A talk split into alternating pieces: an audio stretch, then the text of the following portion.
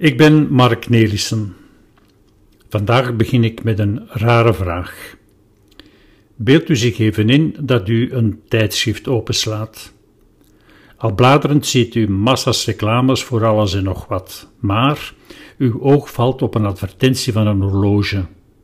Mooi of duur, dat maakt niet uit, maar mijn simpele vraag luidt: hoe laat is het op die horloge? U vindt dit geen rare, maar een heel domme vraag. De wijzers kunnen in honderden verschillende standen staan, dus hoe kan ik nu weten hoe laat het zou zijn op zo'n willekeurige foto? Wie mijn boeken heeft gelezen, weet dat dit geen domme of rare, maar een heel gemakkelijke vraag is. Het is tien over tien. De kleine wijzer staat op tien uur, de grote op twee uur. Hoe ik dat weet? Omdat het altijd zo is geweest. Over heel de wereld en sinds tientallen jaren worden voor reclamedoeleinden enkel foto's gemaakt van horloges waarvan de wijzers in deze stand staan. 10 over 10. Er zijn enkele merken die een uitzondering willen maken, maar die doen er nu niet toe. Er zijn altijd en overal uitzonderingen. In de jaren 80 ja zelfs 70 van de vorige eeuw, vertelde ik al over dit fenomeen in colleges en lezingen en keken de mensen al even verbaasd als u nu. Niemand is zich hiervan bewust. Maar dankzij deze podcast bent u nu een uitzondering. Is dit nu een gegeven waarmee een evolutie- of een gedragsbioloog zich moet bezighouden? Zijn er geen ernstiger dingen om onder de loep te leggen? Wel, op het einde van deze podcast vraag ik het u opnieuw. Natuurlijk heeft deze vaststelling geen nut als we er geen waarom-vraag aan koppelen. Dus waarom is het steeds tien over tien op een reclamefoto van een horloge? Omdat president Lincoln op dat uur vermoord is, of president Kennedy het is een eerbetoon aan deze Amerikaanse heren of aan een van de twee. Mooi gevonden van de Amerikanen, maar waarom doen de Europese en de Aziatische reclamefotografen dan mee? A. Omdat een van de atoombommen in Japan om tien over tien werd gedropt. En ga zo maar door. Er zijn veel verhaaltjes gelanceerd. Maar het antwoord vinden we wel degelijk in de gedragsbiologie, ook al hadden de eerste reclamejongens daar nog geen kaas van gegeten. De wijzers die op 10 en 2 staan, maken een heel eenvoudige glimlach, een smiley avant la lettre. Wie de advertentie bekijkt, ervaart geheel onbewust een positieve reactie, net zoals een ander mens hem of haar glimlachend aankijkt. Als de wijzers op 20 over 8 wijzen, heb je een droevig signaal en heb je niet veel zin om zo'n horloge te kopen. Flauwekul, zegt u? Tja, waarom doen die reclamejongens en meisjes dat dan overal en al zo lang? We bekijken eerst even of die kleine wijzertjes effectief het effect van een glimlach op ons kunnen hebben en daarna waarom die wijzers altijd op 10 over 10 staan en niet op 10 voor 2, want dat is toch ook een smiley. Goed, in een vorige podcast heb ik het nut van onze emoties belicht. Emoties zijn geen stoorzenders, maar levensnoodzakelijke programma's in ons brein zoals angst bijvoorbeeld, het redt dagelijks ons leven. Even belangrijk is het communiceren van emoties. Onze groepsgenoten moeten best weten of we bang zijn, of blij, of trots, of ons schamen. Daarom produceren wij signalen voor deze emoties. Een glimlach bijvoorbeeld. Wie jouw glimlach ziet, weet dat je blij bent hem of haar te zien of dat je gewoon goed gemutst bent. Dat is al een eerste reden waarom we graag een glimlach zien. Een tweede reden heeft te maken met empathie. Nu, verwar empathie niet met sympathie, wat enkel een medeleven betekent. Empathie is het overnemen van een emotie van een ander, doordat je die emotie ziet. Zie je angst bij je metgezel, dan word je zelf ook wat bang, ook al weet je helemaal niet wat het mogelijke gevaar zou kunnen zijn. Jouw lichaam reageert op dezelfde manier als bij je metgezel. Ook bij een glimlach. De ander is blij, dus word jij dat ook een beetje. Betekent dit nu dat wij blij worden omdat we een horloge zien? Als die in een cadeauverpakking aan ons wordt aangereikt, misschien wel, maar niet op een foto. Nee, maar ons brein werkt met millimeters. Hele kleine dingen of hele kleine hoeveelheden kunnen al een effect sorteren. En ons brein geeft de voorkeur aan 1 mm blijer worden dan helemaal niks. Om dezelfde reden hebben er jarenlang mooie meiden gestaan naast de toegestelde auto's op een autosalon.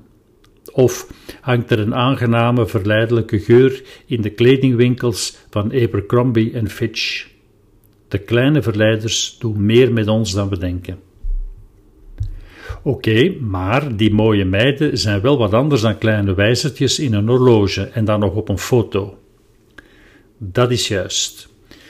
Dus moet ik er nog een ander elementje uit ons gedrag bijhalen, namelijk ons supersterk vermogen om overal gezichten in te zien. De maan heeft een gezicht. Wolken hebben soms een gezicht. Ook de schors van bomen. Ja, zelfs de voorkant van een auto herkennen wij als een gezicht. Onderzoek heeft uitgewezen dat mensen in Europa en in Afrika, meer bepaald Ethiopië, op dezelfde manier een gezicht zien in de koplampen, de bumper, het ventilatierooster, de motorkap en dat beide mensengroepen deze gezichten op dezelfde manier als vriendelijk omschrijven of nors of macho. Baby's reageren op een samenspel van cirkels en strepen alsof het een echt gezicht betreft, en ga zo maar door. Hoe komt dat? Dat heeft alles te maken met het belang van het gezicht in ons communicatiesysteem, dat veel, veel ouder is dan onze taal. Niet alleen moeten we mensen meteen kunnen herkennen, we moeten ook de emoties kunnen lezen, zoals ik al zei.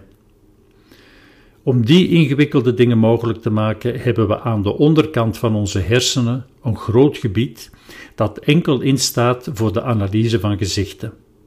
Voor de geïnteresseerden, het is de gyrus fusiformis. Dat stuk van onze computer huisvest een bijzonder ingewikkeld programma dat de duizenden verschillen tussen mensengezichten in een fractie van een seconde analyseert, om te weten met wie we te doen hebben en om zijn of haar emoties meteen te herkennen.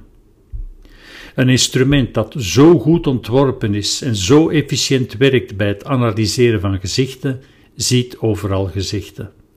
Ook bij niet-levende dingen zoals wolken of de maan of boomschors, een auto of de wijzers van een horloge. Dat we een glimlach herkennen in de stand van horlogewijzers is dus een gevolg van onze evolutie. Zie daar een verklaring voor de stelling dat het nog niet zo gek is om horloges te presenteren die ons zeggen dat het tien over tien is. De eerlijkheid gebiedt me hieraan toe te voegen, want dat is een bedenking die al lang bij u was opgekomen, dat het omgekeerde niet blijkt te werken. Ik bedoel, als de wijzers op 20 over 8 staan en ze dus een droevig gezicht maken, reageren wij er niet negatief op. We zijn blijkbaar gemakkelijker met een positieve prikkel om de tuin te leiden dan met een negatieve. Er is nog de vaststelling dat het altijd 10 over 10 is en nooit 10 voor 2, wat ook een glimlach is. De grote wijzer staat altijd op 2 uur. En ook daarvoor is er een mooie verklaring, en misschien wel veel boeiender dan de voorgaande. Maar eerst moeten we even naar onze hersenen kijken. Heeft u ooit al eens bij het afnemen van uw hoed of pet per ongeluk ook uw schedel meegetrokken? Als dat nog niet is gebeurd, probeer het u dan even in te beelden. U houdt uw schedeldak in uw hand en kijkt naar wat eronder zat: uw hersenen. Het valt meteen op dat ze uit twee helften bestaan. Wij noemen dat de hemisferen, maar voor de vrienden mag hersenhelften ook wel. Die twee hersenhemisferen, of hersenhelften dus, zijn gelijk aan elkaar. Ze zijn op dezelfde manier opgebouwd, zij het in spiegelbeeld. Maar zo rond de jaren 70 van de vorige eeuw ontdekte men dat ze niet op dezelfde manier werken. Hun computerprogramma's verschillen vrij grondig van elkaar. Er werden massa's erg interessante proeven gedaan op mensen met een split brain, gespleten hersenen. Dat betekent dat bij die mensen de verbinding tussen de linker en de rechter hemisfeer is doorgesneden, om erge gevallen van epilepsie te verzachten. Bij die split patiënten was links niet meer verbonden met rechts en konden onderzoekers met behulp van ingenieuze experimenten de twee hemisferen apart onderzoeken. Zo werd gesteld dat de linkerhelft meer analytisch werkt. Ze rafelt de gegevens uiteen. Daardoor is ze sterk in rekenen bijvoorbeeld en in taal. Vergeet niet dat taal te begrijpen is door massa's details, zoals woorden en letters en klanken, te verwerken.